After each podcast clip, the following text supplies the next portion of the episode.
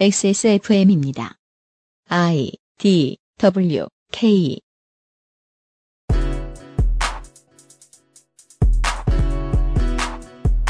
어제 우리는 유명세를 얻은 사람이라고 해서 모든 것을 잘할 수도, 모든 면에서 믿을 수도 없다는 점에 대해서 이야기했습니다. 오늘은 그 1차적인 취재 결과를 말씀드리겠습니다. 2014년 7월 넷째 주 금요일, 히스테리 사건 파일 그것은 알기 싫다입니다.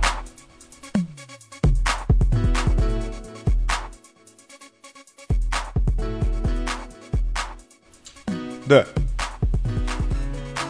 전 세계 청취자 여러분, 추가 팩트 확인 시간을 하루 거쳐서 남은 내용을 내보내도록 하겠습니다.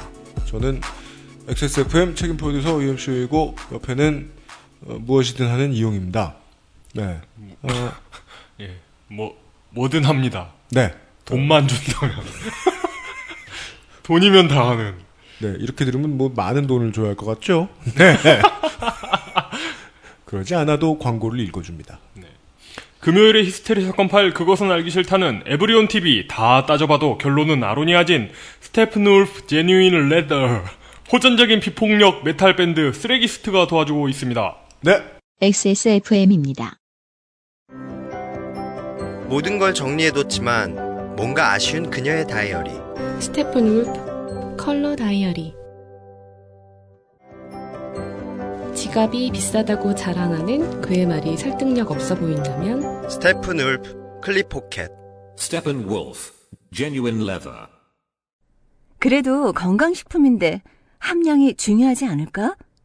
정말로 한 박스에 15,151알의 아로니아 과실이 들어있는 게 맞는지 다 알아보셨나요? 비교하실 필요 없죠? 언제까지나 마지막 선택 아로니아 진.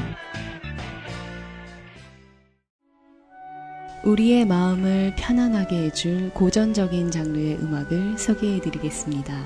자신의 진심을 담아 상대방에게 속삭이듯 이야기하는 메탈 사중조악단 쓰레기스트의 너에게 처음부터 끝까지 들어보시겠습니다.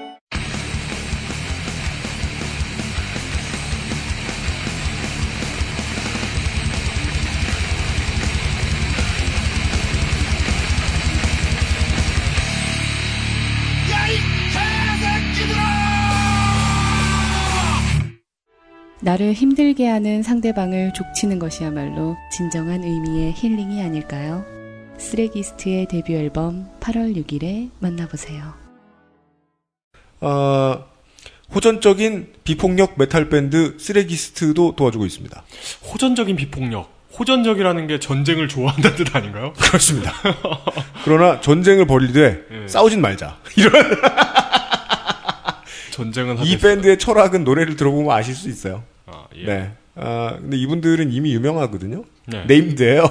예. 예. 헤비메탈 바닥에서 이분들이 슈퍼스타 K 떨어진 주제로 노래를 만드셔가지고 TV 광고로 많이 유명해지셨던 분들인데. 아 그래요? 바로 아르바이트 관련한 광고. 네. 근데 제가 게이트 플라워즈 밴드 때도 그분들한테 얘기 들었지만. 밴드는 방송에 나와서 유명해져도 방송 끝나면 끝이다. 그런가요? 네. 대한민국의 우울한 점이죠. 예능에 나와야만 뜨는데 알고 보면은 예능에 나왔던 기억과 음악은 별 상관도 없어요. 맞아요. 그래서 이번에 콘서트 할 때도 그거래요. 슈퍼스타 K 출신의 어떤 분이 이제 나와주시는데 네. 게스트로 나와주시는데 네. 그분의 팬들만 다 예매를 한 것 같다. 그런 증거도 별로 없는데 기획사 사장님이 풀이 죽어가지고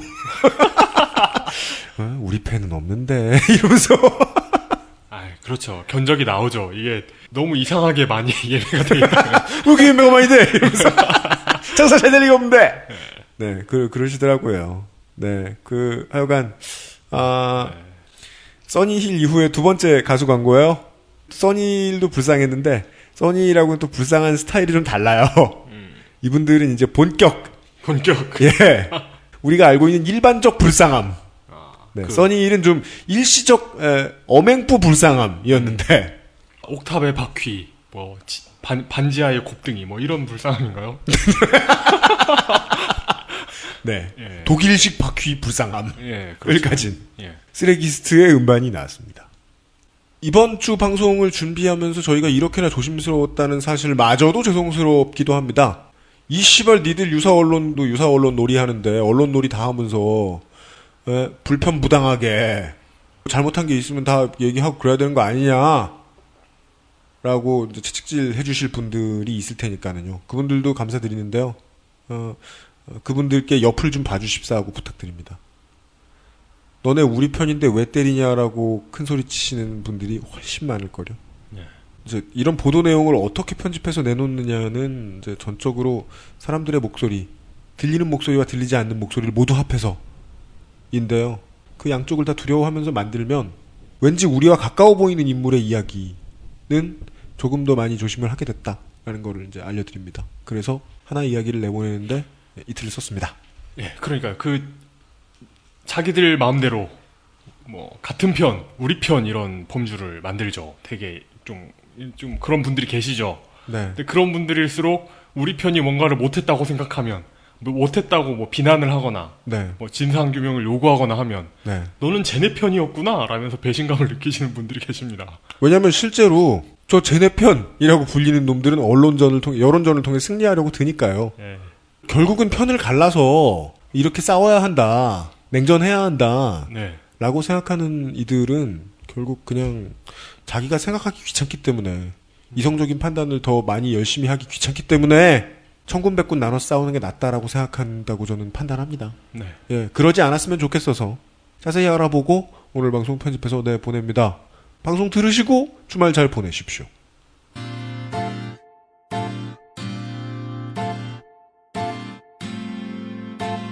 거동 취재 물뚝 리포트.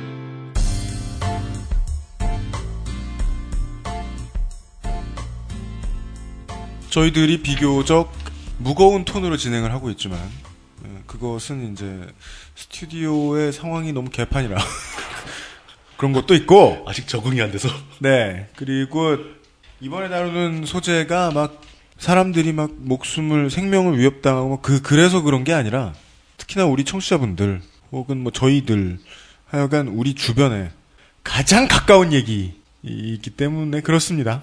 그리고 또 많은 분들이 스스로 약간 찔릴 수도 있고 약간 부끄러워질 수도 있고 뭐 이런 내용이라서 더 듣기 좀 불편하실지도 모르겠네요. 뭐 그렇습니다. 이제 본격적으로 얘기를 시작해보자면 어느 사회나 마찬가지지만 우리 사회도 있습니다. 이 약자 집단 혹은 소수 집단이 반드시 존재하죠. 네. 제가 소수 집단이나 약자를 생각한다면 가장 먼저 떠오르는 건 여성입니다. 네. 여성 가장 큰 소수자 집단. 그렇죠. 그 여성이 소수 집단이라고 보기에는 너무 많지 않느냐. 네. 지구상의 반인데. 네. 뭐 맞긴 맞는데. 네. 실제로 우리 사회만 봐도 우리 사회가 지금 가지고 있는 경제의 규모에 비교해서 네. 여성들의 사회 참여가 지극히 저조하죠. 네. 다른 나라들에 비해서. 네. 거기 사회 참여가 저조한데도 불구하고 거기 더해서 여성들이 사회에서 그 신분이 계급이 뭐 이렇게 상승할 수 있는 상한선이 거의 있잖아요. 네. 대부분의 경우에. 네. 이거 아예 그냥 그 공식 용어로 유리천장이라고 부를 정도로. 네. 그건 뭐 우리뿐 아니라 미국에도 있고 유럽에도 있고 다 있다고 하더라고요. 네. 우리는 아마 더 두껍게 있을 겁니다. 깨기 더 힘들게. 네. 네. 물론 이제 우리 사회는 대통령이 여성이지만 네. 그거하고는 전혀 관계가 없죠. 논외. 네. 네. 네. 근데 그런 여성 집단보다 더 소수이고 더 훨씬 더 약자인 집단이 있습니다. 네. 뭐 여성보다 소수이고 여성보다 약자인 집단 훨씬 많죠. 뭐 어떻게 보면 노동자 집단 전체도 다 약자들이고. 네. 예. 그렇지만 그 중에서도 가장 최근 들어서야 겨우 사회적으로 알려지기 시작했고 각계각층의 반발도 심하고 논란을 많이 빚어내고 있는 집단이 바로 성소수자 집단입니다. 네. 예. 요즘에 이게 거의 공식 용어로 굳어지고 있는 것 같은데요. LGBT라고 그러죠. LGBT. 네. 레즈비언, 게이, 바이섹슈얼, 트랜스젠더의 약자를 모아서 네. LGBT라고 거의 공통적으로 쓰는 것 같습니다. 전 세계가. 그렇죠. 예. 대략 우리 사회의 성소수자, LGBT에 속하는 사람이 몇 프로나 될까요? 제가 들은 바로는 대부분이 이게 지극히 개인적인 그 프라이버시와 관련된 문제라서 밝히질 않잖아요. 네. 네. 그래서 통계를 잡기가 거의 힘든데 굉장히 보수적인 통계로 잡아도 약 5% 정도. 좀 진보적으로 과격하게 잡으면 10%까지 잡는 경우도 봤습니다. 네. 그 정도, 그러니까 5%에서 10% 정도 되는 사람들이 자신의 성적 정체성이 소수자 집단에 포함된다라고 느끼고 있고 실제로 그렇다는 거죠. 네, 그렇죠. 이게 말이 쉬워서 5%지 우리나라 인구가 5천만인데 한 반에 2명. 그렇죠. 한 반에 2명. 네. 전체 숫자로 봤을 때 몇백만 단위가 네. 성적 소수자 집단에 포함됩니다. 따라서 그냥 우리예요. 아주 그러니까 여러분들이 아무 생각 없이 그냥 마주치는 사람들 중에 상당수가 성적 소수자 정체성을 갖고 있다는 얘기입니다. 그러니까 네. 뭐 확장시켜서 뭐 그러니까 LGBTQIA라는 표현으로도 쓰는데 그렇죠. 예. 그 LGBTQIA는 오늘 방송의 소재는 되지만 주제하고는 별로 관계가 없어요. 아무 관계가 없습니다. 네. 실제로 로마 시대 같은 경우에는 그 군대 내에서 그 병사들끼리, 그 군인들끼리의 동성애를 그 전우애를 기르기 위한 중요한 덕목으로 권장했을 정도. 이 화랑제에 하죠. 대해서 유추할 때 그런 이야기를 하는 사람들이 많이 있죠. 네, 화랑 얘기도 네. 거기에 또 언급이 되죠. 근데 우리 사회가 이 성소수자 집단에 대해서 그 대응하는 태도는 굉장히 네. 보수적입니다. 사실 보수적이라고 하기도 좀 미안할 정도로 원시적에 가깝습니다. 원시적인 수준입니다. 그러니까 원시적이라는 건 결국 겁먹은 동물의 반응. 그렇죠, 그렇죠. 못 보던 거 보던 듯한 겁먹은 동물의 동물 같은 반응은 오늘의 주제의식과는 상관이 없지만 그 주제로 넘어가기 위한 중요한 끈입니다. 그렇죠. 이 집단을 먼저 설명을 해야 되니까. 네. 예. 우리 사회의 기본적인 반응, 그러니까 LGBT에 대한 기본적인 반응은 저는 이제 혐오에 가깝다라고 보는데요. 네. 예. 사람 사는 세상의 예의. 그렇죠. 사람에 대한 예의. 흔해 빠진 그렇죠? 예의. 네. 나한테 아무런 해를 끼치지 않고 나한테 잘못하지 않는 사람을 제가 혐오하고 그걸 막 드러내고 이런 건 야만이죠. 심지어 저는 기독교 신자들도 혐오하지 않으려고 노력을 하는데요. 네. 네. 아 근데 뭐 말해놓고 보니까 이건 좀 특정 종교가 문제가 아니고 예. 그 물뚱님이 혐오하지 않기 위해 노력해야 되는 집단은 많이 있는 것 같습니다. 예. 무슨 뜻이에요, 도대체? 예. 이렇게 예를 들어서 황 야의 예뭐뭐 그렇습니다. 그건 뭐제 얘기니까 그건 뭐 예. 기본적인 예절은 그렇다는 거죠. 서로 그렇습니다. 다른 집단을 만나 좀 뭔가 다르다고 해도 혐오할 예. 이유는 없거든요. 그리고 혐오하더라도 최소한 표현하지는 말아야 한다. 이게 사회생활의 기본 예절이니까 네. 그 정도는 지켜주는 게 좋다라고 생각하는데 그걸 못하는 사람들이 많죠.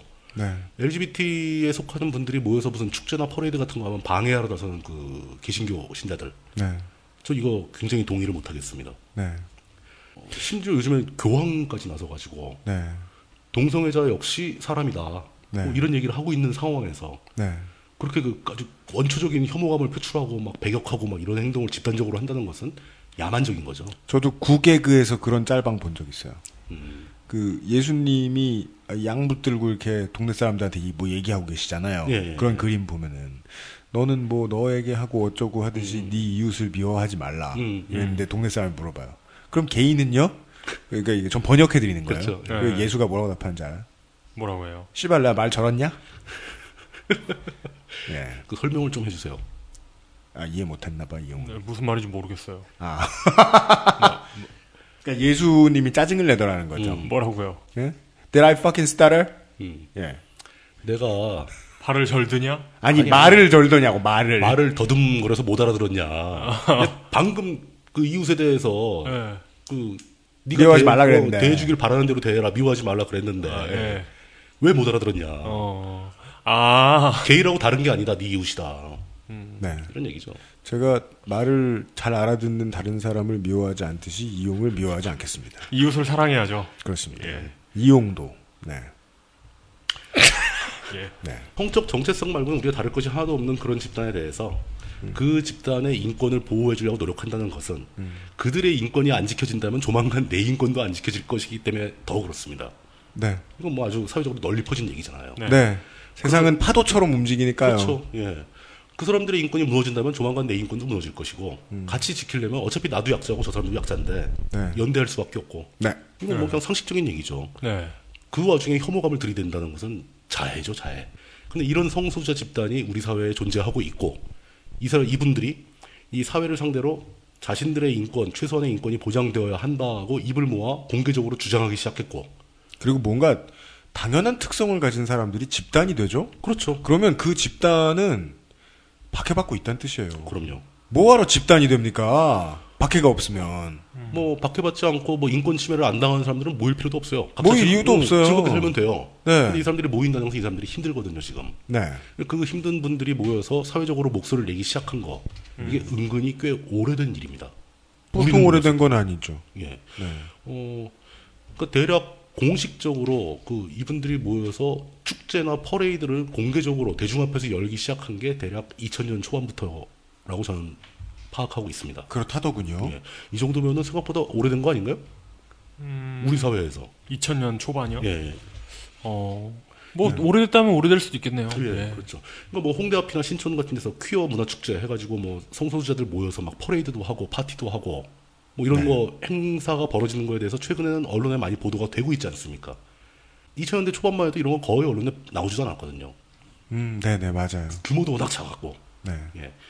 근데 그게 이제 매년 그런 축제가 반복되면서 점차 규모가 늘고 그 축제나 퍼레이드에 참가하면서 또 용기를 내가지고 커밍아웃하는 사람도 있고 뭐 이런 식으로 이제 그 커뮤니티가 점차 확대 일로에 있는 중입니다. 네. 그 확대가 되려면은 축제 같은 것도 하려면 이제 어떤 고정적인 조직 주최 측이 있어야 될 거 아닙니까? 그분들이 만든 조직이 바로 퀴어 문화 축제 조직위원회라는 집단이 형성이 된 거죠. 한국얘기입니다. 예, 자신들의 목소리를 내기 위해서 예. 예, 목소리를 내고 모여서 행동을 하기 위해서. 네. 이게 이제 그 어떤 박해받는 소수들이 사회적으로 목소리를 내는데 보이는 전형적인 패턴이죠. 이렇게 모여서 집단을 만들고 조직위원회를 구성하고 행사를 정기적으로 개최하기 시작하는 거죠. 네. 가장 쓸모 있는 목소리는 아주 복잡한 거 아니고요. 예. 우리가 있다라는 걸 알려주는 거. 우리 여기 있다. 우리 잘 살고 있다. 예. 그렇지 않은 사람들에게는 예. 우리가 있다라고 얘기해주고. 그렇죠. 비슷한 사람들이 있다면. 우리도 이렇게 나와 있다. 당신 보여주는 정도. 거기 숨어서 고민하지 말고 같이 와서 합류해라. 네. 네. 어렵지 않다. 이렇게 물론 당신 내 스타일은 아니지만 뭐 여간에 네. 그렇게 뭐 권유도 할 수 있는 거고 사회적으로 이렇게 내가 이 사회에 나 혼자만이 아니구나라는 위안도 줄 수 있는 거고 네. 다양한 효과가 있겠죠. 네. 그렇게 그 퀴어 문화 축제가 10년이 넘게 지속되어 오고 있었고. 그렇지만 10년을 넘게 했으면 그 문화제라는 이름을 가지고 있으면 사람들이 있고 커뮤니티입니다. 커뮤니티죠. 네. 거기에 물론 주최하는 그 참여해서 직접 상근을 하고 일을 하고 막 이런 사람들은 소수겠죠. 네. 그러나 그 축제에 의의에 동의를 하고 매년 축제가 열리면 참가하고 네. 거기 이제 뭐 구경꾼으로 참가하건 가서 무슨 뭐 장터 같은 걸 열든 네. 그건 자기 마음이죠. 아니면 그냥 구경을 하든 그냥 조용히 입 다물고 팔짱 끼고서 구경만 하더라도 네. 커뮤니티의 일원이 되는 거죠. 그렇게 계속 그 10년이 넘는 세월 동안 진행이 되어 오는 와중에 그 행사의 한 서브 파트로 한 네. 부분으로 영화제가 있어요. 성소수자를 다룬 소재로 하는 영화들은 일반 사회에 이 상업적으로 흥행하기 되게 힘들기 때문에. 네. 그리고 뭐 이 운동에 이 축제에 참여해 보신 경험이 있다라면 아마도 그런데 잘 안 나가시는 분들이면 영화제에 많이 가죠. 네. 열심히 안 움직이는 사람도 네. 영화제에 가니까. 영화 한 편 보고 오면 되니까. 성소수자에 대해서 네. 이야기하면서 흥행한 영화가 뭐가 있죠? 브로크백 마운틴 있고. 그럼요. 예. 뭐 헤드윅도 있고 예전에 저것도 있었는데 저기 저 나온 거 컬처 클럽의 싱어가 나왔던 보이조지 예 보이조지 크라잉 게임 있었죠. 댈러스 바이어스 클럽 요즘 나온 뭐 네. 그런 것도 있고요. 뭐 많이 있네요. 굉장히 많이 네. 유명한 것도 많이 있습니다. 네. 국내에서도 그런 주제로 영화가 제작되기도 하고 네. 쉽게 상업적으로 접하기 힘들었던 영화를 모아서 성소수자들을 주제나 소재로 다룬 영화들을 모아서 상영하는 영화제도 굉장히 의미가 있죠. 그래서 네. 최초에는 이 영화제 이름이 무지개 영화제라고 해서 무지개는 이제 상징적인 단어죠. LGBT의 상징이니까요. LGBT의 상징이 예. 무지개 네. 색깔이죠. 예. 미국에서도 많이 쓰고 있고 그 무지개 영화제라고 해서 매년 영화제가 열려왔습니다. 네. 아주 굉장히 작은 규모였다가 네. 매년 조금씩 커져왔던 중인 거죠. 네. 그 어느 정도 일정한 규모에 가면은 그 사회적으로 조명을 받습니다. 그렇죠. 그렇게 되면은 이 사람들의 명분이 결코 틀린 게 아니기 때문에 네. 자신들의 인권을 위해서 노력하는 사람들이기 때문에 네. 정부나 지자체에서도 지원을 해주기 시작합니다. 그렇습니다. 영화진흥위원회 같은 데서 성소수자 영화, 이거 흔히 말해 퀴어 영화라고 그러는데 네. 퀴어 영화 같은 거에 이런 행사를 한다 그러면 지원금이 나옵니다. 장기적으로는 국가가 할 일입니다. 국가가 했어야 하는 일이죠. 생물학의 이론이 맞아서 예. 10명에 1명에 20명에 1명이 LGBTQIA라면 그렇죠. 그 Q라는 건 이제 퀘스처너라고 해서 네. 자기의 성 정체성에 대해 의심을 가지고 있는 사람이잖아요. 아직 네. 확신은 못 하겠는데. 그 경험은 사춘기 때 경험하는 사람 둘 중에 하나 이상이죠. 굉장히 많아요. 그러니까 네. 정도의 차이로 이게 선이 딱 그어지는 사람이 아니라는 거예요. 저 사람이. 우리 중 일부 더 나아가서는 그냥 우리라는 거예요. 그래서 이거는 장기적으로는 없어져야 된단 말이에요. 전 그렇게 생각하거든요. 네. 인류의 자랑스러운 문화라기보다는 그냥 인류의 보편적인 그 보편적인 문화 특성, 그냥 보편적인 성질 아니야, 성질. 일정 비율로는 그렇게 되는 겁니다.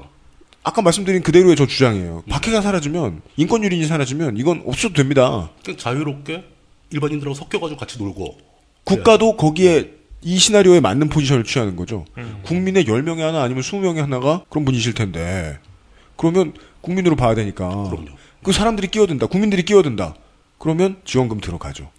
시사 프로가 지원금 얘기했다 하면 뭐 나쁜 데 쓰는 사람들 얘기만 나오니까 그렇게 생각하실 텐데 좋은 데 쓰라고 지원해 주는 걸 거 아닙니까 국가가. 그리고 지원금 받는데 굉장히 많습니다. 우리 정부도 규모가 커져가지고 지원금 많이 나와요. 좋은 거 많이 나와요. 네, 좋은 거 많이 나와요. 물론 저 같은 사람만 해도 지원금 얘기하면 치가 떨려요. 막 하는 사람들 보면은 헌터 새끼들 그거 진짜 아무 쓸모도 없는 거 만들어가지고 지원금 받으려고 개질하는 무슨 새끼들이요?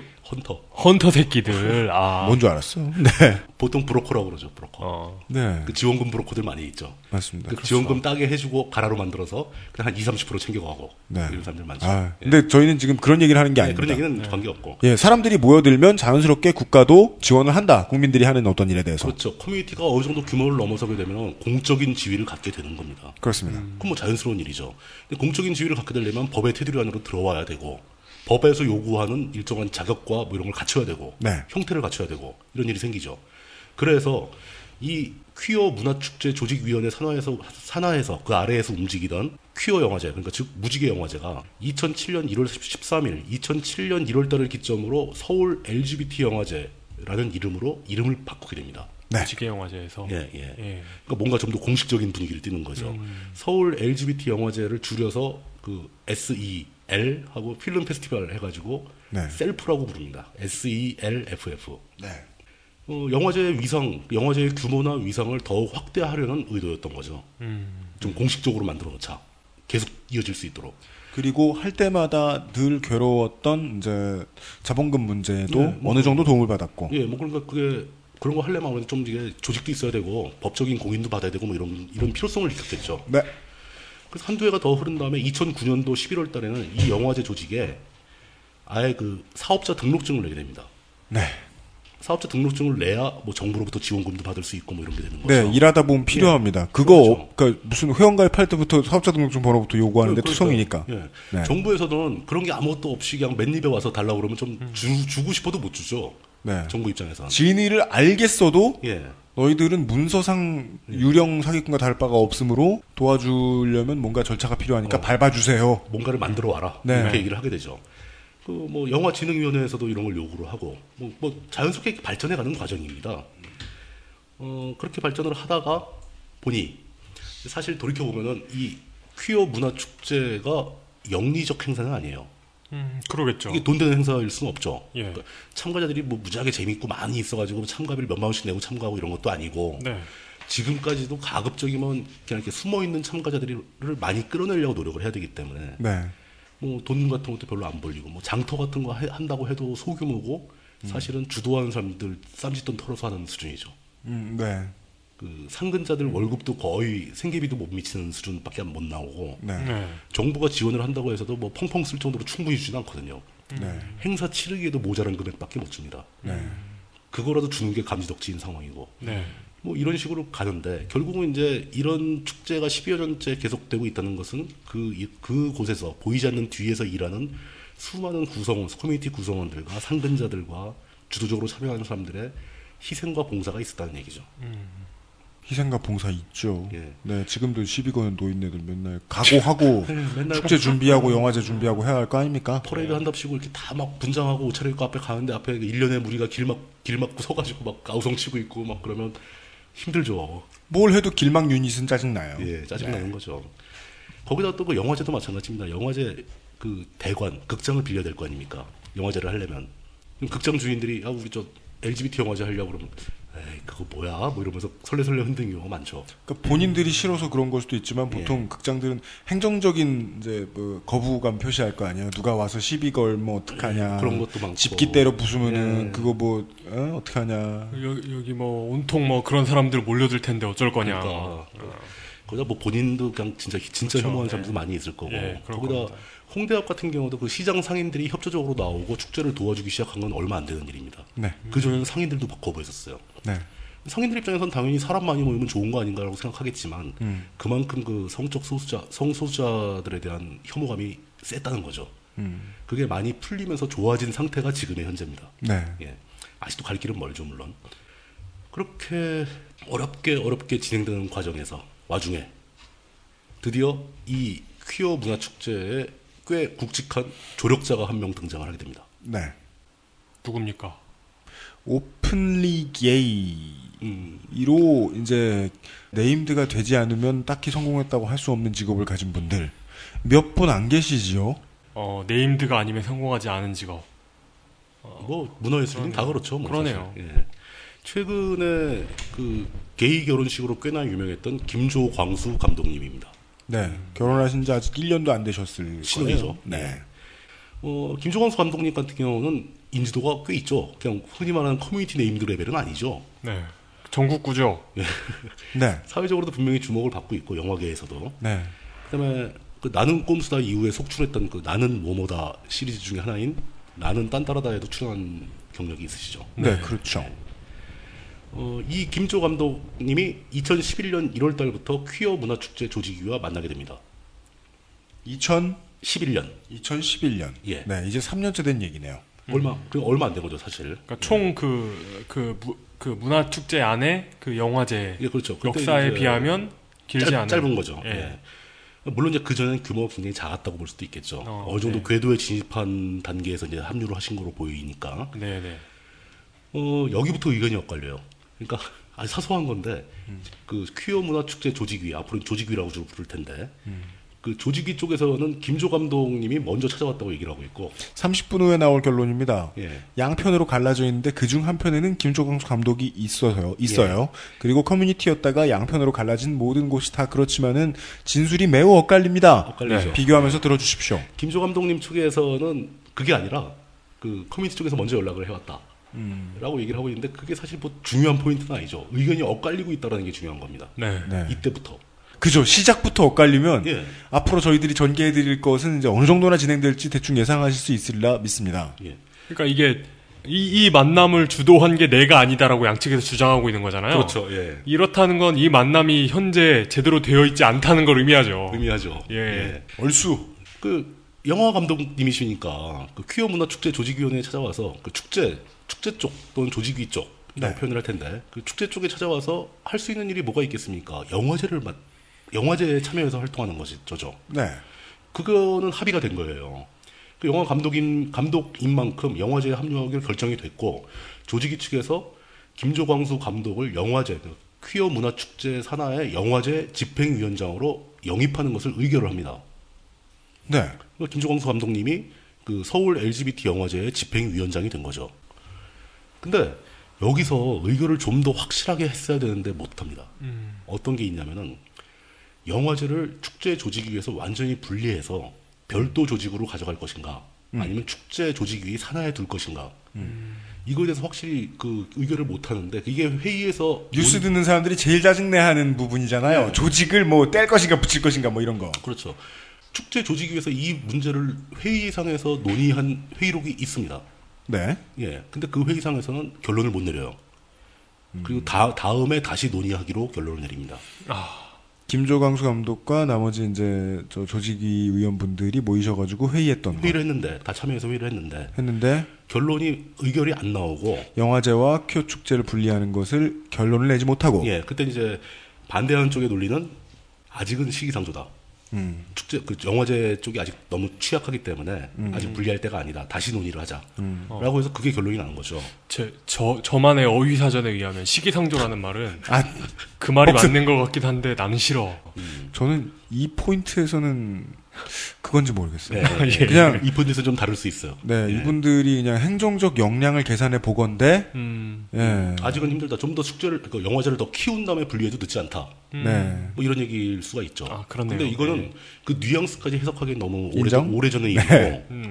저희는 지금 그 축제 조직위 측에서 제시한 그 회의록 텍스트만 보고 얘기를 하는 중입니다. 근데 이렇게 의결이 미루어지는 것과는 달리 상황은 빠르게 진행이 돼버립니다. 그 서울 LGBT 영화제라는 조직이 아까 사업자 등록증을 냈다고 했지 않습니까? 예. 그 사업자 등록증을 낸 상태에 그 명의가 있을 텐데 김조광수 감독님이 집행위원장이 됐으니까 어떤 행정 편의상 이 명의를 변경해야 된다라는 논의가 나온 거죠. 네. 이건 축제 조직위에서 승인을 합니다. 그 명의를 변경하자. 이건 뭐 절차적으로 통장 관리 뭐 이런 거 필요한 거니까. 네. 네. 그렇게 했는데 나중에 알고 봤더니 명의를 변경한 게 아니라 먼저 건 폐업을 했나 말았나 이렇게 하고 네. 새로운 사업자 등록증을 김조광수 감독 이름으로 낸 겁니다. 에? 어잉? 그래서 그 조직위에서 나중에 이걸 알게 되고 왜 이렇게 했지? 라고 물어보니까 그쪽에서는 뭐 먼저 있던 명의의 뭐 도장을 뭐 어떻게 분실을 했고 뭐 이렇게 좀 번거로웠다. 새로 내는 거나 명의 변경이나 별 차이는 없다. 도장은 새로 파서 새로 인감 등록하고 하면 되잖아요. 그것 때문에 사업자를 바꾸는 사람은 본 적이 없는데요. 그렇게 그 김조광수 감독의 이름으로 새로 사업자 등록증을 내버렸는데 그걸 나머지 조직 전체와 의견을 나누지 않고 그렇죠. 자기 명의로 예. 나중에 초빙돼서 들어왔거나 자기가 들어오겠다고 들어온 사람 하여간 예. 나중에 들어온 사람이 자기 명의로 사업자를 바꿔버렸다. 예, 그렇게 된 거죠. 그걸 알리지도 않았다. 네, 즐거운 출발이네요. 예. 재밌네요.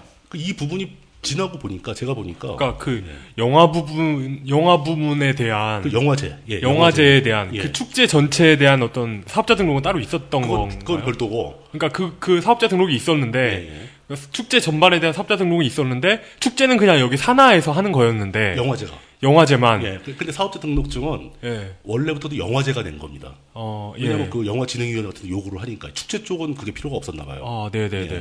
예. 영화제에 대한 사업자 등록증을 기존에 낸 게 있었는데 네. 이걸 명의를 신임 집행위원장 김조광수 감독의 명의로 바꿔야 된다고 논의가 나와서 네. 그렇게 하자 그랬는데 바꾸지 않고 기존의 걸 없애버리고 새로 사업자 등록을 냈다. 그러면 이렇게 된 거죠. 이제까지 영화제를 진행하면서도 사업 추진 위원장이요? 집행위원장의 이름으로 사업자를 낸 적이 없는 걸 보면 예. 회의를 했을 때는 김조광수 감독 본인이 사업자를 좀 바꾸는 게 좋겠다, 내 쪽으로 바꾸는 게 좋겠다라고 주장했을 가능성을 염두해야 되겠네요. 그렇죠. 그 자세한 내막은 굉장히 막 다양한 자료들이 많이 쌓여 있어가지고 네. 일단 표면적으로 보이는 것은 네. 사업자 등록증을 새로 냈다. 네. 이게 차후에 문제가 됐다. 라는 겁니다. 우리가 언제는 자료 적은 방송했습니까만은 지금 물뚱님이 상당히 조심스러우세요. 예. 조직위 측에서는 이때 이 부분이 문제가 될 소지를 인식을 하고 네. 이때 문제를 제기했어야 된다고 저는 봅니다. 근데 그게 그렇게 안 되고 그냥 흘러 넘어갔어요. 넘어가면서 그때까지만 해도 그 퀴어 문화 축제 조직위 측과 영화제 측과 막 사람도 섞여 있고 뭐 사무국장도 서로 왔다 갔다 하면서 같이 일을 하고 그 조직 구조상으로는 분리되어 있지 않은 걸로 보입니다. 당시에는. 그러면서 축제는 축제대로 여전히 행사가 벌어졌고 그 축제 내부 프로그램으로 영화제가 진행이 되고 축제 폐막식과 영화제 폐막식이 같이 열리고 축제와 영화제를 아직 따로 분리하지 말자고 말했던 그 지금의 집행위의 의견은 무슨 의미인지 알겠네요. 실질적으로 그렇게 하고 있었다. 어차피 같은 인력들이 일할 정도로 지금 일손도 그렇죠. 모자라고. 네, 당연히 그렇죠. 네. 뭐 심지어 영화제 사무국장이 무슨 개인적인 일이 생겨서 사무국장직을 그만두게 되자 급하게 사람이 없으니까 이 축제 쪽에서 사무국장 하시던 분이 파견 나가서 영화제 일을 다 해주고 뭐 이런 식으로까지 어떤 사정인지 알겠습니다. 섞여서 일을 했다는 겁니다. 내부적으로는 같은 조직이라고 인식을 하고 있었던 거죠. 구성원들이. 네. 축제도 영화제도. 네. 바깥에서 보는 사람들이 보기에도 그냥 그런 것 같습니다. 뭐 그렇게 나갈 수 있겠지라고 네. 얘기를 한 겁니다. 그러다가 표면적으로 이 문제가 드러나기 시작합니다. 그러니까 갈등이 좀 더 심화되기 시작하는 거죠. 여태까지는 갈등이 잠재되어 있던 것뿐이죠. 사실 여기까지만 들었어도 되게 짧아 보이지만 매우 심상치 않긴 해요. 심상치 않죠. 사업자 예. 등록번호라는 게 장난도 아닌데 말도 안 하고 자기가 들어오기 전에 수년간 있었던 사업자를 자기 명의로 바꿔버린다. 그거를 별거 아닌 일로 간주했던 조직위 측도 참 무신경하기도 하죠. 예. 네. 예. 그렇습니다.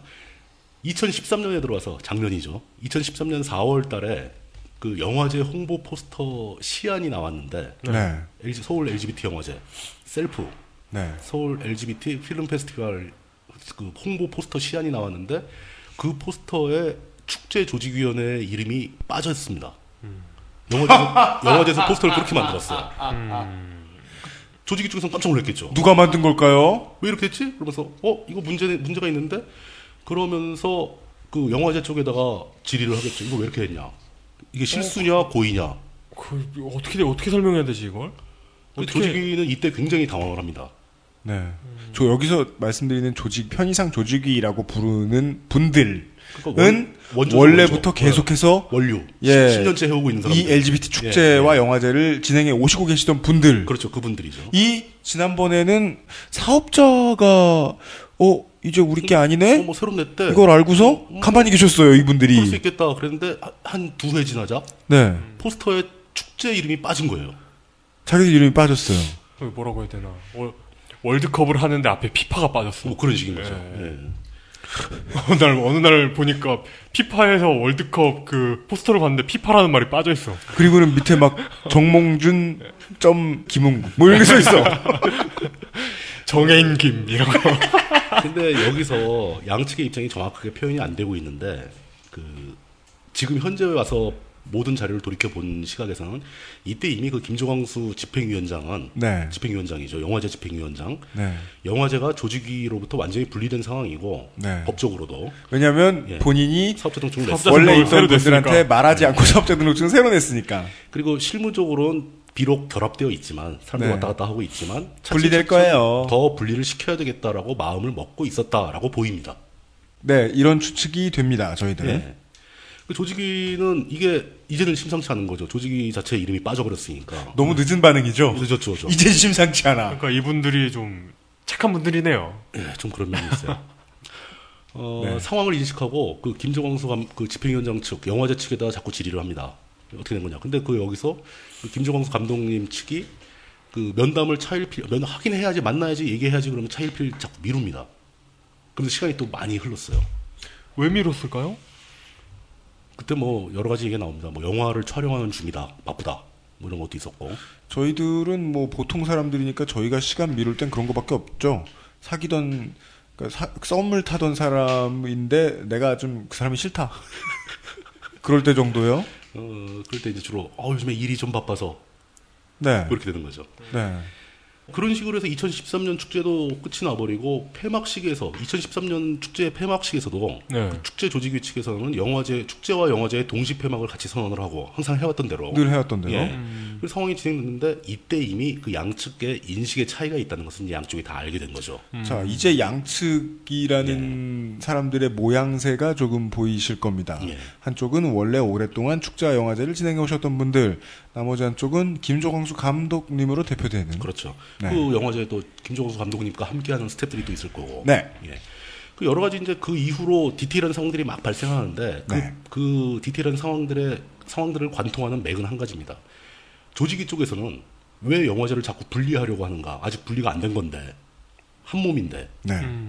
그리고 조직위 측과 아무런 논의도 없이 자꾸 분리하려는 움직임을 보이는가에 대해 항의를 하는 분위기였다면은 그 영화제 측 김조광수 감독님 측은 이미 2011년 사업자 등록증 낼 때 그때부터 이미 분리된 상황인데 왜 조직위에서 자꾸 이런 영화제 내부의 문제에 간섭하려고 하는가 라는 반응이 나오기 시작한다는 겁니다. 그럼 그 김조광수 감독의 그 이야기가 맞다, 그 논조가 맞다면 김조광수 감독은 처음에 들어오자마자 그쪽과는 일할 생각이 없던 거네요. 그거는 우리가 함부로 단정을 낼 수는 없죠. 물론 그렇습니다만 보니까 생각이 바뀌었을 수도 있고 여러 가지 측면이 있지만 이제 지금 와서는 그때부터 이미 분리되었다라고 꾸준히 주장을 하고 있습니다. 하여간 가장 의문스러운 부분은 본인이 스스로 하셨어도 될 것을 왜 남의 사업자 등록증을 자기 이름으로 바꿨다. 그게 좀 문제가 되죠.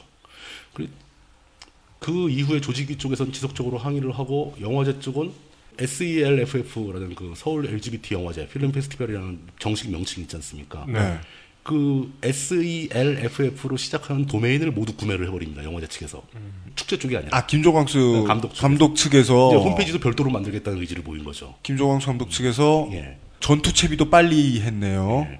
그러면서 이 조직위 측에서는 축제 쪽에서는 뭐라고 요구를 하게 되냐면은 그런 식으로 분리를 할 것 같으면은 분리하고 싶다면 분리하는 게 뭐 맞겠지만 대신 우리가 10년 넘게 해왔던 그 회차 제 몇 회 퀴어 영화제 제 몇 회, 이제 정식 이름이 이제 제 몇 회 서울 LGBT 영화제가 되겠죠. 네. 이 회차하고 네. 서울 LGBT 영화제라는 이름, 셀프라는 네. 이름, 이 이름을 쓰지 말았으면 좋겠다. 당신 개인이 별도로 난 영화제라면. 이게 또 공공성이 워낙 큰 행사다 보니까 그렇죠. 그렇게나 뭐 이름을 주장하고 막 너무 많은 걸 열성적으로 주장할 수 없긴 하지만 예. 근데 반응이 엄청 미온적이네요. 좀 착해요. 원래 축제 하시던 분들은 예. 아니 지금까지 나온 게 모두 사실이면 공고도 안 하고 자기들의 사업자 등록증을 빼앗아간 사람에게 할 수 있는 반응이라고는 지나치게 온순하죠. 그냥 오른뺨은 때리지 마라 정도인데요. 네. 그 조직의 입장은 예. 그 뭐 이런 걸 만드는 사람 입장에서는 사실 자식이잖아요. 자식이 납치당한 거잖아요. 네. 납치당한 자식에 대해서 밥만 잘 먹여다오. 뭐 이런 얘기를 하고 있는 것 같은데요. 그렇게 해서 점점 더 얘기를 좀 더 들어보고. 예. 조직은 결국 이제 자기는 이 영화제를 분리시킨다는 의견을 한 적이 없으니까 이런 걸 요구한다 뭐 이렇게 얘기하게 되는데 결국은 서울 LGBT 영화제라는 이름을 김조광수 감독이 이끄는 영화제 측에서 계속 사용을 하니까 네. 거기도 인력이 있습니까? 다 서로 인력이 많이 충원이 된 거죠. 이제 예. 퀴어 문화 축제 산하에 퀴어 영화제라고 KQFF라는 것을 새로 만들어버립니다. KQFF요? 예. 그리하여 오늘의 주된 소재로 여기까지 해서 넘어왔습니다. 네. 우리나라에 이런 영화제가 왜 두 개가 되었는가? 그렇죠. 그렇게 돼버린 거죠. 네. 거기다가 또 한 번 문제가 됐던 게 김조광수 감독님 측에 셀프 측에서 독자적인 이벤트, 무슨 예스24 이런 데하고 같이 하는 이벤트를 진행하면서 포스터에 국내 유일의 성소수자 영화제라는 문구를 사용하게 된 겁니다. KQFF에서요? 아니. 셀프에서. 김조광수 감독이 가져간 셀프에서. 예, 가져간 셀프에서. 갈등의 골이 더 깊어지는 거죠. 이걸 가져간 것도 부족해서 이젠 유일한 거라고 얘기하는가. 다른 나라에서 하나요? 이렇게 된 거죠. 그러게요. 중국 유일의 이런 건 아닐 거 아니에요. 그러면서 조직위 측에서는 분명히 회차하고 이름을 쓰지 말아달라고 요청을 했는데 2014년 5월 29일, 올해죠. 얼마 안 된 일입니다. 서울 아트시네마에서 발생하는 뉴스레터에 제14회 서울 LGBT 영화제라는 문구가 홍보용으로 나가게 되는 거죠. 이걸 셀프 쪽에서 김조광수 감독 측에서 그대로 인용 보도를 해버립니다. 그러니까 회차까지 또 써버린 거죠. 그냥 싸그리 무시했군요. 조직위의 요구를 좀 무시한 거죠. 그러니까 지금까지만 정리를 하면 어떻게 짧게 정리하지? 자, 보자. 간단히 2007년부터 있었다 그랬죠. 2011년에 김조광수 감독을 만났다 그랬잖아요. 2000년대 초반부터 무지개 영화제가 있었고 예, 2007년에 서울 LGBT 영화제로 이름이 바뀌고 2009년도에 사업자 등록이 나고 2011년에 김조광수 감독님 이름으로 바뀐 거죠. 10년 된 공공사업체가 있었어요. 10년 뒤에 누군가를 만났어요. 그가 사업체를 들어 옮겼어요. 그래서 공공사업체에 있던 사람들이 이거 왜 들어다 옮기셨어요? 그랬더니 그냥 양지 바른 쪽으로 살짝 틀었습니다. 큰 차이는 없습니다. 라고 말하다가 2년 뒤에 내가 다 옮겨왔습니다. 이제 내 겁니다. 라고 사람들에게 말하기 시작했어요. 그래서 그럼 이름과 전통이라도 남겨주십시오. 라고 말했더니 못 들은 척 했어요. 여기까지네요. 지금까지 얘기는. 네, 그런 상황인 거죠. 네. 굉장히 좀 어이가 없었는데 이 사건을 이제 취재하면서 퀴어 문화축제 쪽 홍보 담당 하고 또 한 분하고 두 분을 만나 직접 인터뷰를 꽤 긴 시간 동안 얘기를 들어봤습니다. 네. 그때 제가 가장 강하게 느껴진 감정은 이분들이 좀 보통 이상으로 굉장히 조심하고 있다. 세상 모든 바람과 풍파에 대해. 그렇죠. 자신들을 제외한 사회 전반에 대해서 굉장히 좀 극단적으로 표현하면 두려워하고 있다. 굉장히 방어적이죠. 예. 인신공격은 좀 불하고도 같아서 그렇죠. 한번 데이면 자기 인생의 레인지가 축소돼요. 트라우마가 남고 할 수 있는 일이 점점 더 줄어들어요. 그래서 언어폭력은 언어폭력이라고 부르는 거 아닙니까? 근데 오픈리 게이인데 이 문제에 대해서 사회활동도 하고 계신다. 그러면 안 그래도 조심스러우실 텐데 그 커뮤니티 안에서 당하신 문제에 대해서도 당연히 그렇죠. 막 오픈리 게이만은 아닙니다. 레즈도 있고 주도 있고 다 있으니까. 그렇게 가만히 있어도 손가락질을 당하는 집단의 사람들이 평생을 그렇게 살아왔는데 우리 조직, 우리가 이렇게 만든 조직이 이런 문제에 휘말린다는 구설수까지 당하는 건 정말 힘든 일일 거라는 내부의 갈등이 외부로 알려졌을 때 더 욕을 먹게 될까 봐. 자신들이 잘못하지도 않은데. 와, 와, 이름까지 들고 가. 놀랍다 이거. 그러면서 이건 뭐 집안망신이 될까 봐 가정폭력을 숨기는 뭐 그런 거랑 비슷할 수도 있어요. 어떻게 보면. 그러면서 자신의 갈등 상황이 외부로 알려지는 것 자체를 굉장히 꺼려하시더라고요. 네. 그래서 조심스러워하고 이번에 어차피 이제 공론화가 됐으니까 이번에는 좀 어떻게 좀 마무리를 해야 되겠다고 마음을 먹고 저의 인터뷰에 응해주는 것도 있는데 그러면서도 그렇게 조심스러운 태도를 보이시라는 거죠. 놓지 못하는 거죠. 과감하게 지를 줄 모르고 저는 그게 이해가 갔습니다. 현장에선 잘 이해가 안 갔는데 돌아와서 생각을 해보니까 어떠시던가요? 그럴 수 있겠다. 그렇게 살아왔을 것 같다. 그리고 가슴 아픈 일이죠. 커뮤니티 이론에도 많이 통해요. 예. 네임드는 발목에 나무를 묶어놓은 어린 코끼리처럼 그 코끼리한테 묶여있는 발목 나무떼기 같은 역할을 해가지고 그 커뮤니티 안에 있는 사람들이 멀리 못 움직이게 하는 그런 힘도 있잖아요. 예. 전 그거 의심스러운데요. 그것도 있고 그다음에 또 이제 제가 답답했던 건 그거죠. 이 사안에 있어 문제가 인식된 그 초기에 문제가 인식됐을 때 강력하게 항의해서 바로잡지 못하고 쉬쉬하면서 대처한 거 왜 그랬을까? 이게 그 조심성의 연장선상에 있는 행동이기도 하고 좀 답답하긴 했어요. 또 하나는 그 김조광수 감독이라는 한 개인의 존재가 네. 사회적으로 지명도가 있는 저명 인사고 그분을 영입해가지고 퀴어 문화 축제를 크게 확장해보려고 노력을 하다가 일이 잘못돼서 갈등 상황이 발생한 것에 대해서 이게 갈등으로 비화되면은 퀴어 문화 축제 전체가 다시 축소될지도 모른다. 네. 커뮤니티 전체가 위해를 받을지도 모른다. 예. 라는 걸 걱정하시더라고요. 그 두려움이 제일 크셨겠죠. 제일 크죠. 그 두려움이 제일 크셨다면 제 생각엔 저희가 보도에서 공론화되는 걸 원치 않으셨을 수도 있겠는데요. 그렇죠. 그래서 저는 사실 보도에 대해서는 허락을 받고 인터뷰를 한 거고 안타깝지만 예. 이용의 이렇게 별 필터 과정 없이 옳은 말을 하는 이용의 비유가 맞았네요. 어떤 엄마가 가정 폭력. 내가 맞는 게 소문나면 우리 집안 망신. 그럼 조용히 있는 거예요. 단적인 비유가 되겠지만 뭐 정 다른 건 아니죠. 네. 그 제가 했던 얘기를 남 입으로 들으니까 좀 심한 얘기였네요. 그러니까 저희 지금 비유가 아니 이용은 그 비유가 좀 심한 건 맞아요. 나 억울해 죽겠어. 청취자 여러분 이용이 경솔한 사람 아니라고 실치지 마세요. 제가 다 자르잖아요. 네. 근데 저 지금 이거 내보낼 건데요. 내보내는 이유는 저도 지금 좀 판단력이 흐려졌습니다. 이게 다른 뜻으로 말하면 불쾌합니다. 그런데 반면 그 김조광수 감독 측에서는 일단 기본적으로는 취재에 응하지 않았습니다. 나름 저희들은 최대한 열심히 접촉을 시도했습니다. 근데 이제 어떤 과정이냐면 뭐 취재 따위 필요 없어 이런 오만한 태도를 보이는 건 절대 아니고 그런 건 절대 아니었습니다. 절대 아니고 네. 굉장히 그 진지하게 응대를 해주셨는데 기본적으로 김조광수 감독님의 태도는 이 사건에 대해서 본인이 또는 본인이 이끌고 있는 집단이 영화제 쪽이 자꾸 상황에 대해 설명을 하는 게 오히려 상황을 악화시킬 수 있다 라는 걸 걱정하고 있었습니다. 어찌 보면 결론은 양쪽 다 결론만큼은 비슷하군요. 비슷하죠. 예.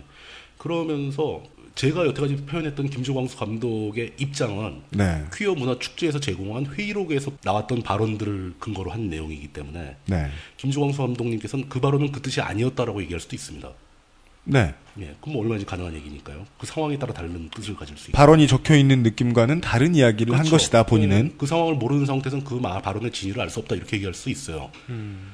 그런데 이게 이 문제가 올해 들어서 이제 점점 너무 오래됐고 이제 해결을 해야 될 때가 다가오고 있고 마감이 이미 지난 상황이죠. 진작 해결했어야 되는 건데 너무 밀리고 있고 또 SNS상에서 몇 분이 이 문제를 정면으로 제기를 했어요. 김조광수 감독님에 대해서 막 질문을 던지고 그러면서 이 문제가 더 이상 이제 물밑에서만 해결할 수 있는 단계는 넘어선 거죠. 여기에 저는 이건 굉장히 바람직한 대응이었다고 저는 보고 있는데 먼저 김조광수 감독님 측에서 그러니까 이 상황을 양측의 대화로 풀기 힘들다고 보고 결국 이 문제를 조율하기 위한 중재 조직을 구성할 것을 제안을 하게 되고 김조광수 감독님이 그리고 거기서부터 이제 일이 시작돼가지고 이 관련된 상당히 많은 단체에 속한 분들이 모여서 하나의 회의체를 구성을 하게 됩니다. 그게 언제 있던 일입니까? 최근 일입니다.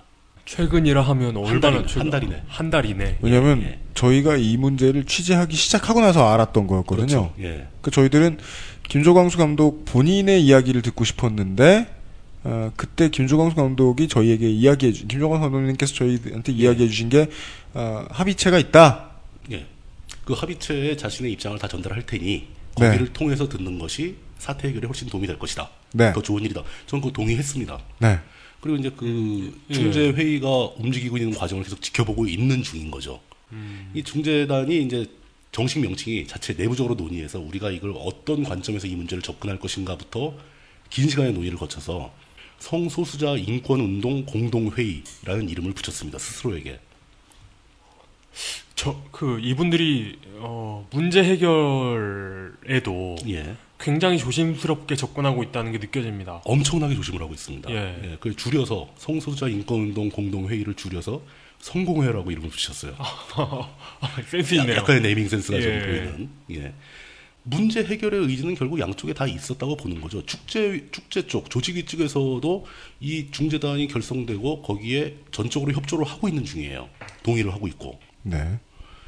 여기에 참가한 단체들이 대략 그 이름들을 모아보면 동성애자 인권연대, 언니 네트워크, 한국 게이 인권운동단체, 친구 사이, 한국 레즈비언 상담소, 또 한국 성적 소수자 문화인권센터 등의 조직을 하고 계시는 분들이 다 모인 거예요. 네. 그러니까 꽤 범단체죠. 이분들이 굉장히 조심스럽게 사안에 접근하고 있고 양측으로부터 다 그 입장에 대한 의견서와 자료들을 제출하라고 요청을 했고 자료가 제출됐고 또 2차 자료를 또 추가 요청을 했고 뭐 이런 식으로 오가고 있는 논의가 진행되고 있는 단계인 겁니다. 현재 상황이. 네. 그 사실 원래 이 논의가 그 중재단에서 그 성공회에서 어느 정도 논의가 되고 다만 일차적인 결론이라도 나온 다음에 보도를 하려고 했지만 제 예상보다 이 일이 너무 느리게 진행되고 있고 또 아까 처음에도 말씀드렸지만 이게 모두 마무리된 다음에 보도하는 것보다 진행되고 있는 중간에 사람 여러분들에게 상황을 알려드리고 다 함께 지켜보자라는 권유를 하는 게 더 의미가 있을 수도 있겠다. 어찌 보면 진행되는 중간이라는 게 갈등을 해결하는 것이 진행되는 과정이라기보다는 지금까지 있어왔던 문제가 잘못된 채로 진행되는 시간이라고 저희들은 판단을 했습니다. 그런 면도 있어요. 예. 조심스러운 이유는요. 순전히 청취자 여러분들 때문입니다. 그렇죠. 왜냐하면 아직도 XSFM과 딴지가 관련이 뭐 크게 있다고 생각하시는 분들도 많을 정도로 저희 쇼를 듣고 계신 많은 분들은 딴지 그룹으로 인해 생겨났던 팟캐스트를 들으셨고 사람들이 정말 많이 듣는 팟캐스트의 진행자셨던 분이셨고 비교적 불쾌하실 만하게 표현하면 우리 편으로 생각하시는 분들이 많이 있는 네임드시고 그럼 뭐 어쩔 수 없죠. 네. 현실이 그런 걸 어떡합니까. 그런데 그냥 두면 계속 나쁜 상태일 것 같다는 게 저희 판단이었습니다. 네. 이 모든 취재 과정을 다 끝내고 어디까지 보도를 할까를 고민을 하면서 또 어떤 형태로 얘기를 꺼내야 되는가를 막 고민을 하면서 이제 그 상황의 진행을 쭉 한번 돌이켜봤어요. 그랬더니 저는 이제 핵심이 여기 있다는 생각이 들었는데 최초에 김조광수 감독이 영화제를 조직위에서 분리해서 운영을 하고 싶었더라면 아마 그랬을 거라고 저는 추정을 하지만 확인하실 수는 없지만 그냥 조직위에서 그 분리에 대한 그 분리에 대한 논의가 있었는데 그 논의를 좀 더 연장해서 어떤 형태로라든 의견을 받아내고 그 의견에 의거해서 일을 처리했더라면 어땠을까?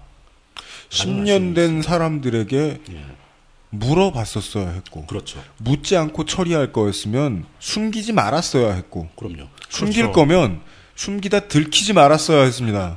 이 세 단계는 한 단계씩 수준이 낮아집니다. 맞습니다. 질이 나쁜 일이 돼요. 근데 그 세 가지 일 다 제대로 못했어요.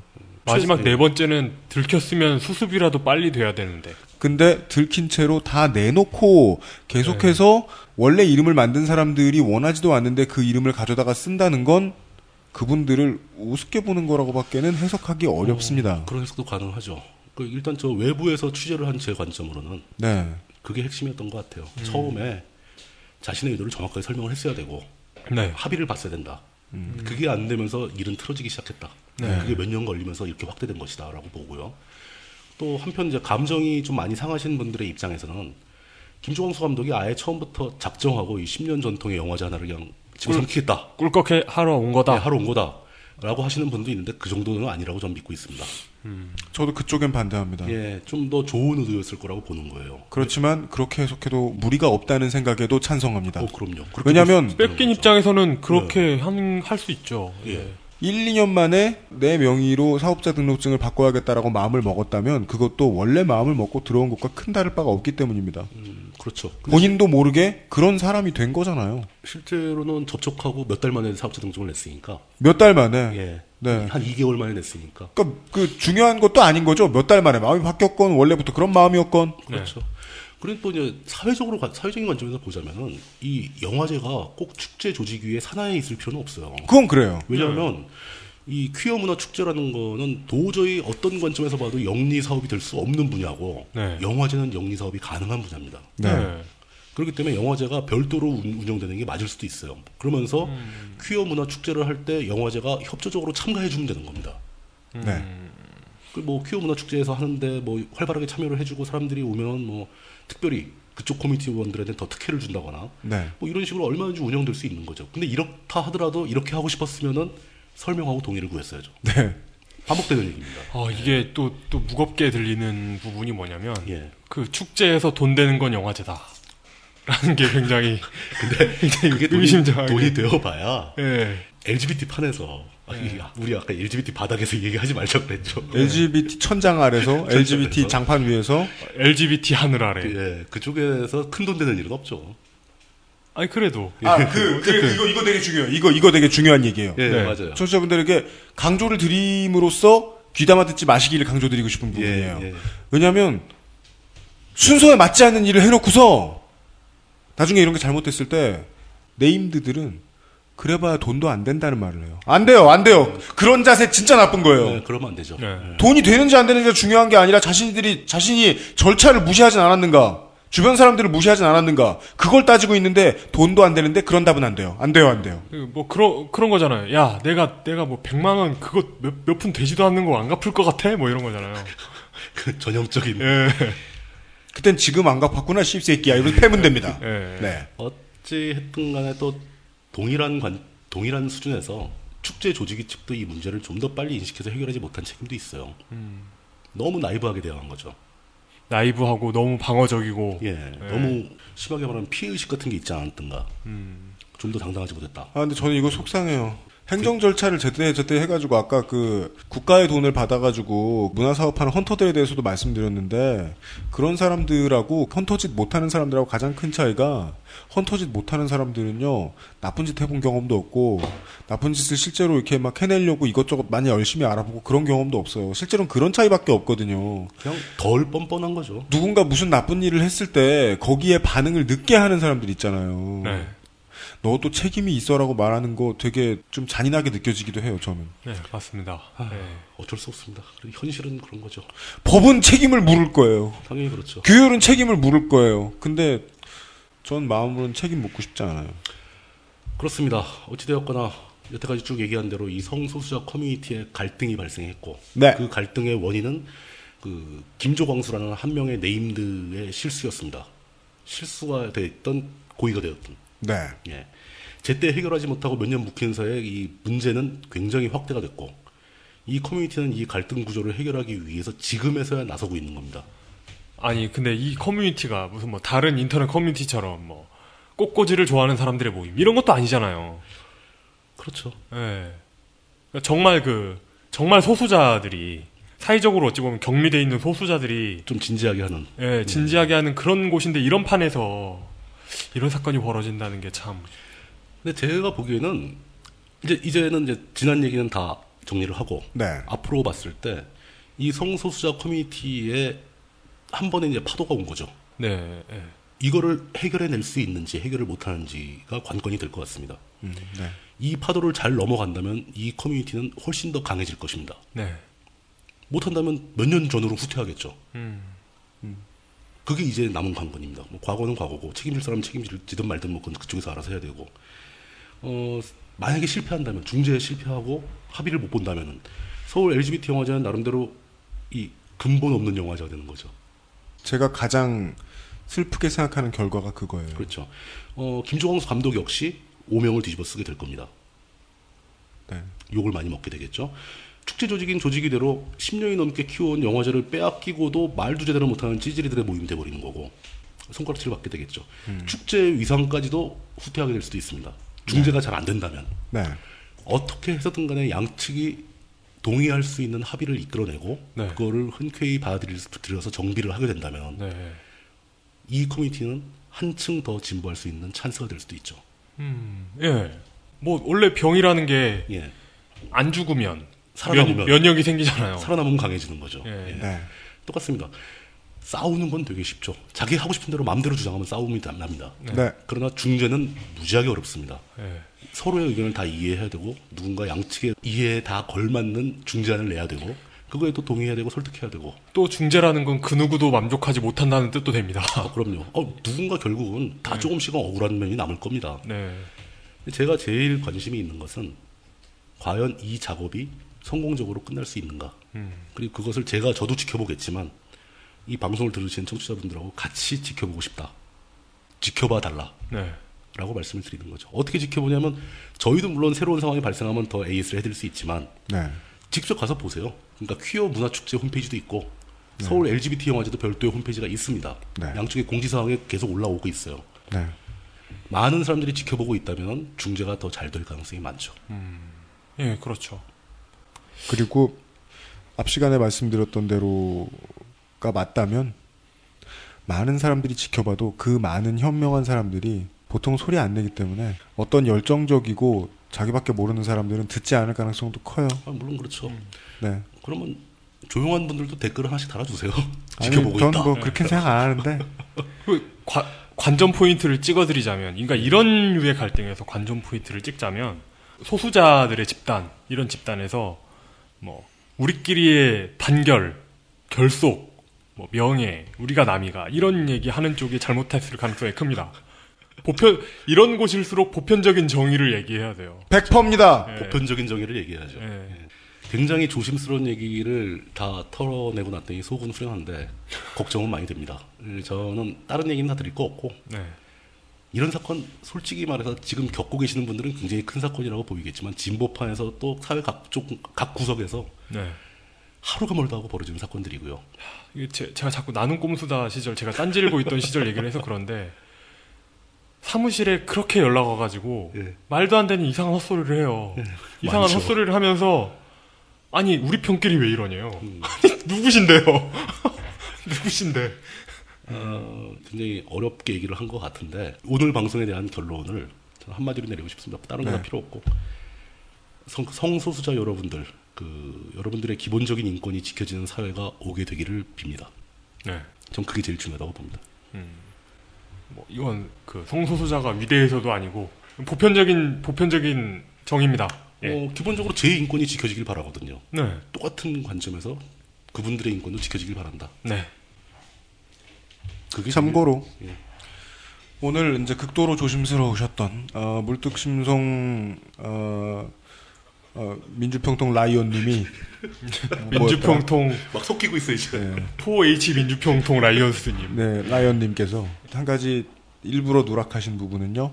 김조광수 감독이 중재단이 구성되어 있으니 그들에게 물어보라라고 친절하게 말씀을 해주셔서 물뚝심송 상임고문이 그 중재단이라고 불린 분들에게 접촉을 시도해서 접촉을 하게 되었을 때 그 중재단이라고 불렸던 분들의 최초의 반응은 우리가 중재단인지 몰랐다! 였습니다. 그랬고요. 네, 그랬습니다. 중요한 사실을. 예. 네, 그랬고요. 물뚝심송님 뿐만 아니라 저도 이 소재 다루기 조심스러워했기 때문에 죄송스럽습니다. 지난주에 이제 그런 것 관련해서 사과를 한번 드렸는데 이런 거 조심스러워해서 죄송스럽습니다. 저도 사람이거든요라는 말은 존나 비겁하게 느껴진다. 그건 됐고 족가고 그럼 사람 아니었단 말이야. 한국말을 하는 다른 종이 있나요? 저도 요 몇 달 전에 그런 얘기 한번 들었거든요. 어떤 미친 사람한테. 자꾸 이러면은 뭐 내가 이 바닥에서 너한테 손해를 못 줄 것 같냐 이런 말을 들은 적이 있었어요. 그래서 당신하고 일 안 하겠다 그러고 이제 저는 최대한 공손하게 당신하고 일 안 하겠다고 전화를 끊었는데 원칙에 충실한 인간이라면 훌륭한 인간이라면 그런 반응을 했었어야 될 것 같아요. 나도 손가락이 다 붙어 있어서 위치가 다른 엄지가 있어서 물건을 잡을 수 있는데 너를 잡아 패지 못할 것 같냐. 원칙에 입각한 얘기를 할 걸 내가 좀 무서워했나? 이런 생각도 들어요. 오늘 계속 갈피를 못 잡게 쉽게 저희가 전달을 해드리고 있는 건 아닌가 너무 조심스러워서 일단 첫 번째는 그게 걱정이고요. 네. 인간 대 인간의 문제로 생각을 해보면 정말 많은 분야에서 내가 있는 조직의 문제를 말하지 못하는 경우가 너무너무 많습니다. 네. 당장 여러분들도 그러실 겁니다. 제가 신봉하는 최근에 격언이 있잖아요. 트위터에 저 많은 병신들은 대체 누군가 궁금해서 페이스북을 보면 다 내 친구라고요. 근데 거기다 대고 말 못하죠. 네. 형이 제가 찾아 헤매던 바로 그 병신이시네요. 이렇게 말 못하잖아요. 그냥 조용히 좋아요를 누르는 수밖에. 그러고서 막 혼났어. 근데 그 형이 내 임대야. 그래서 나는 찐따를 먹었어. 그런 다음에 게시물을 오유에 올리고 막 사회적으로 퍼뜨려야지. 저 형이 병신임을 알려야지. 그럴 수 있나요? 없죠. 그리고 반대로 그냥 내가 여기 적응을 못해서 저 전체를 다 연맥이고 나와야지. 그래가지고 뭐 내가 있던 집단에 대한 욕을 하고 다니는 사람도 있을 수 있잖아요. 그 상황은 언제나 바이스 벌사 아닙니까? 네. 신고자가 나쁜 놈일 수도 있고 신고의 대상이 된 조직이 나쁜 놈들일 수도 있고 알 수는 없지만 최소한 이거 궁금한데 라고 말하고 침묵하지 않고 질문을 던지고 했으면 좋겠어요. 조직에 있어야 될 사람으로서 이용이 가지고 있는 유일한 장점이에요. 이게. 아무 생각 없이 이거 이러면 안 되는데 라고 탁 던져요. 예. 그 단점 아닌가? 근데 이용 같은 사람이 있는데 그 사람이 쫓겨나지 않는 조직이 있다면 건강하게 운영되는데 이용은 큰 도움이 되겠죠. 그렇죠. 네. 아, 세상 모든 일은 양면성이 있으니까. 예. 장점이자 네. 단점이죠. 그러니까 저를, 그러니까 조직 속에 저는 탄광 속의 카나리아 같은 막 그런 존재인가요? 아, 그게 그 양자의 극적 진리입니다. 아, 예.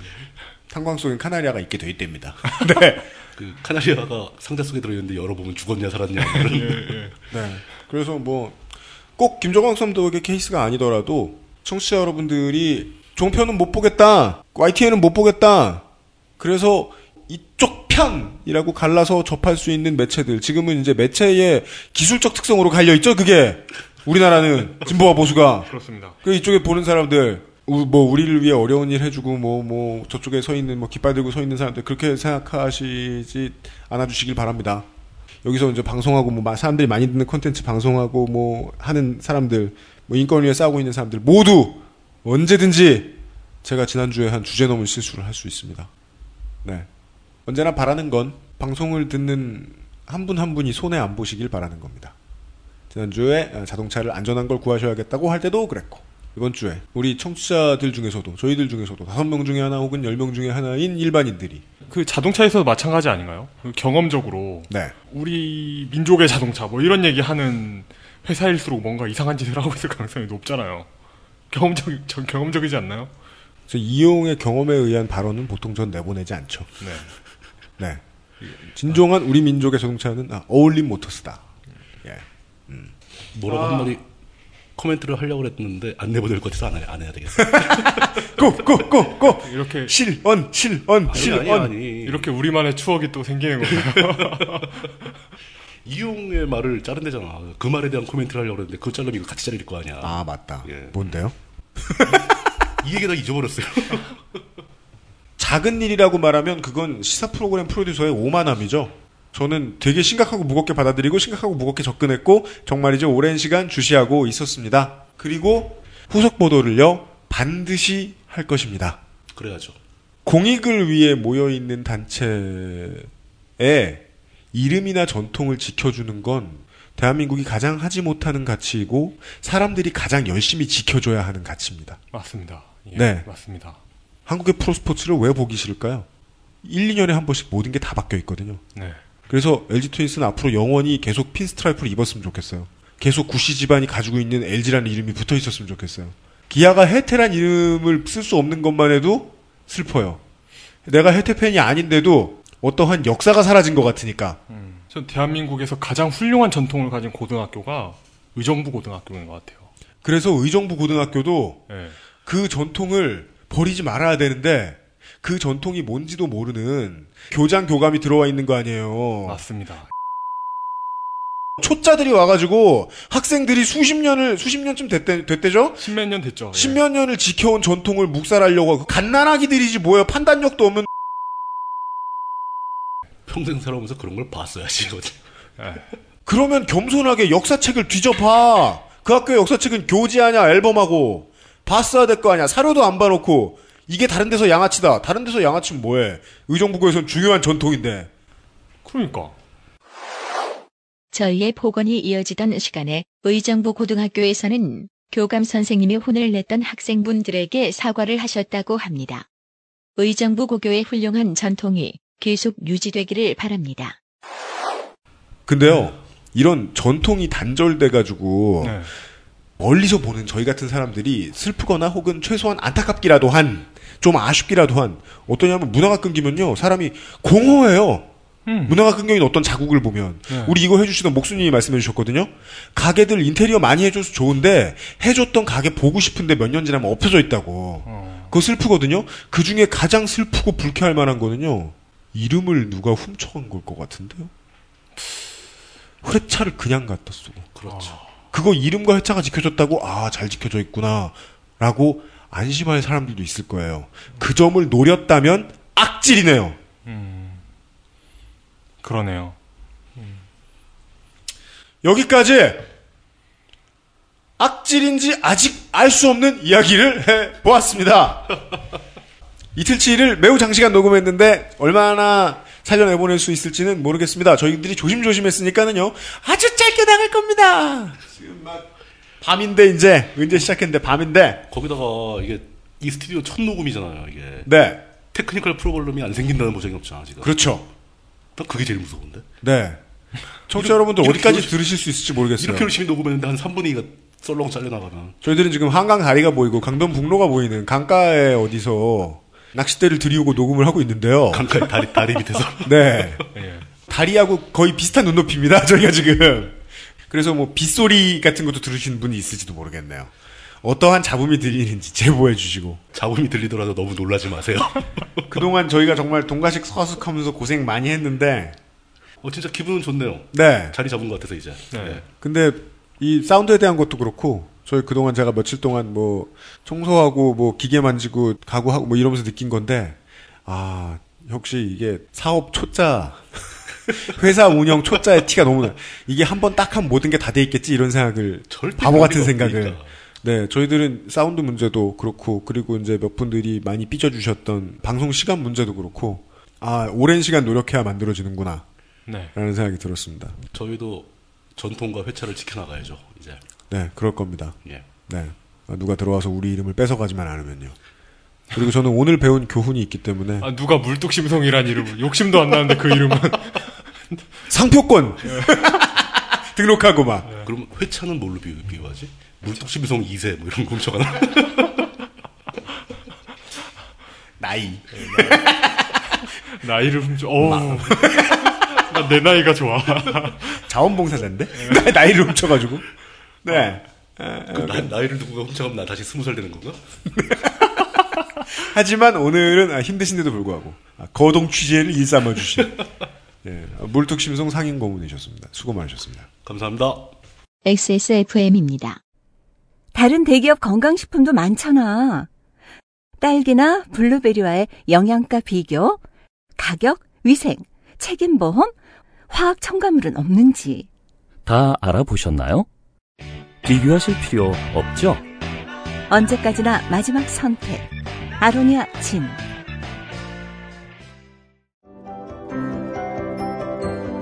바람 불면 상처 날까 걱정하는 그에게 스테픈 울프 아이패드 커버. 저 가방은 진품인데 그래도 그녀가 허전한 이유는? 스테픈 울프 빈티지 사첼백. 스테픈 울프 Genuine Leather. 헤비메탈계에도 아이돌 있다면 쓰레기스! 나는 노래하며 진동했지. 쓰레기스의 역사적인 데뷔 앨범 콘서트! 조후와 게스트파를 매진 임박! 8월 9일 토요일 저녁 7시 서울 VOR 예매는 인터파크에서.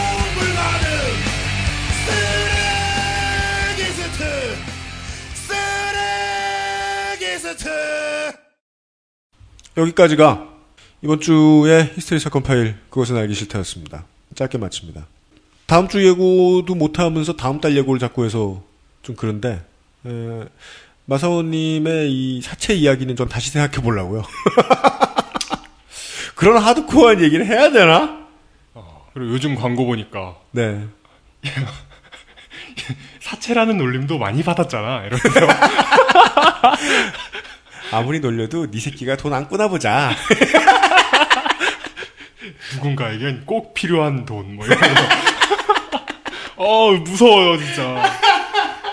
아니 근데 그 얘기랑 그 마사오님이 해주는 얘기랑 이렇게 비교해서 들어보면 네. 너무 무서워요. 그죠? 자, 할까 말까 고민 안 하고 싶어. 무서워 씨. 그렇고요. 예.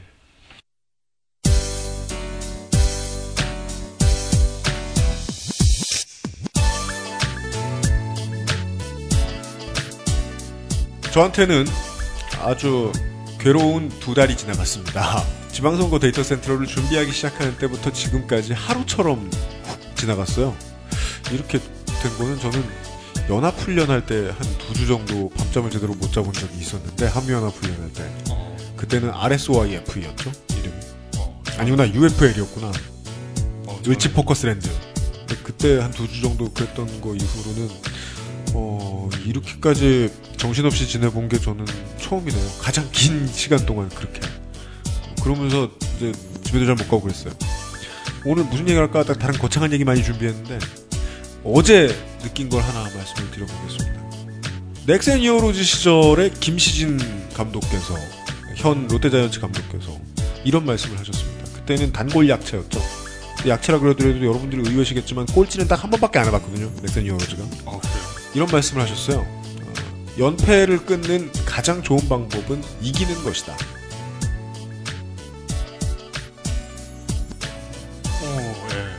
공감합니다. 예. 이용을 이해시키는데 5초밖에 안 걸렸어요.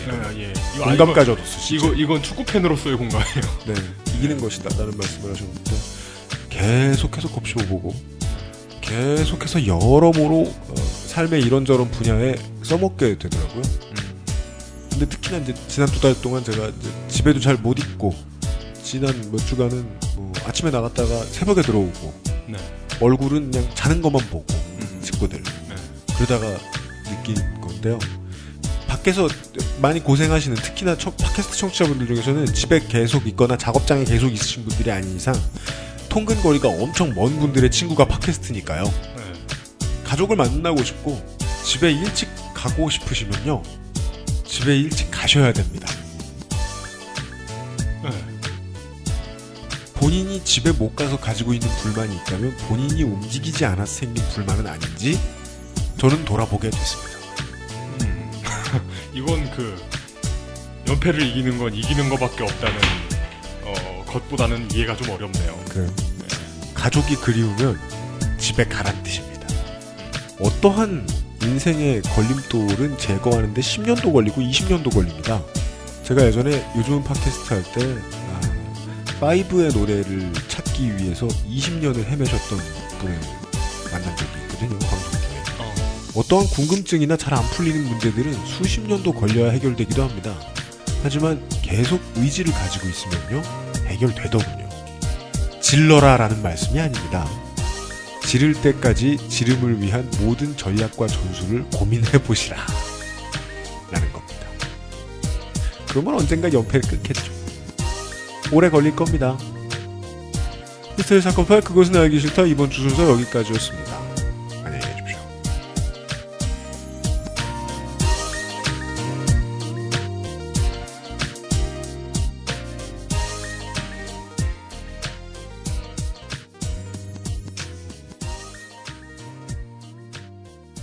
XSFM입니다.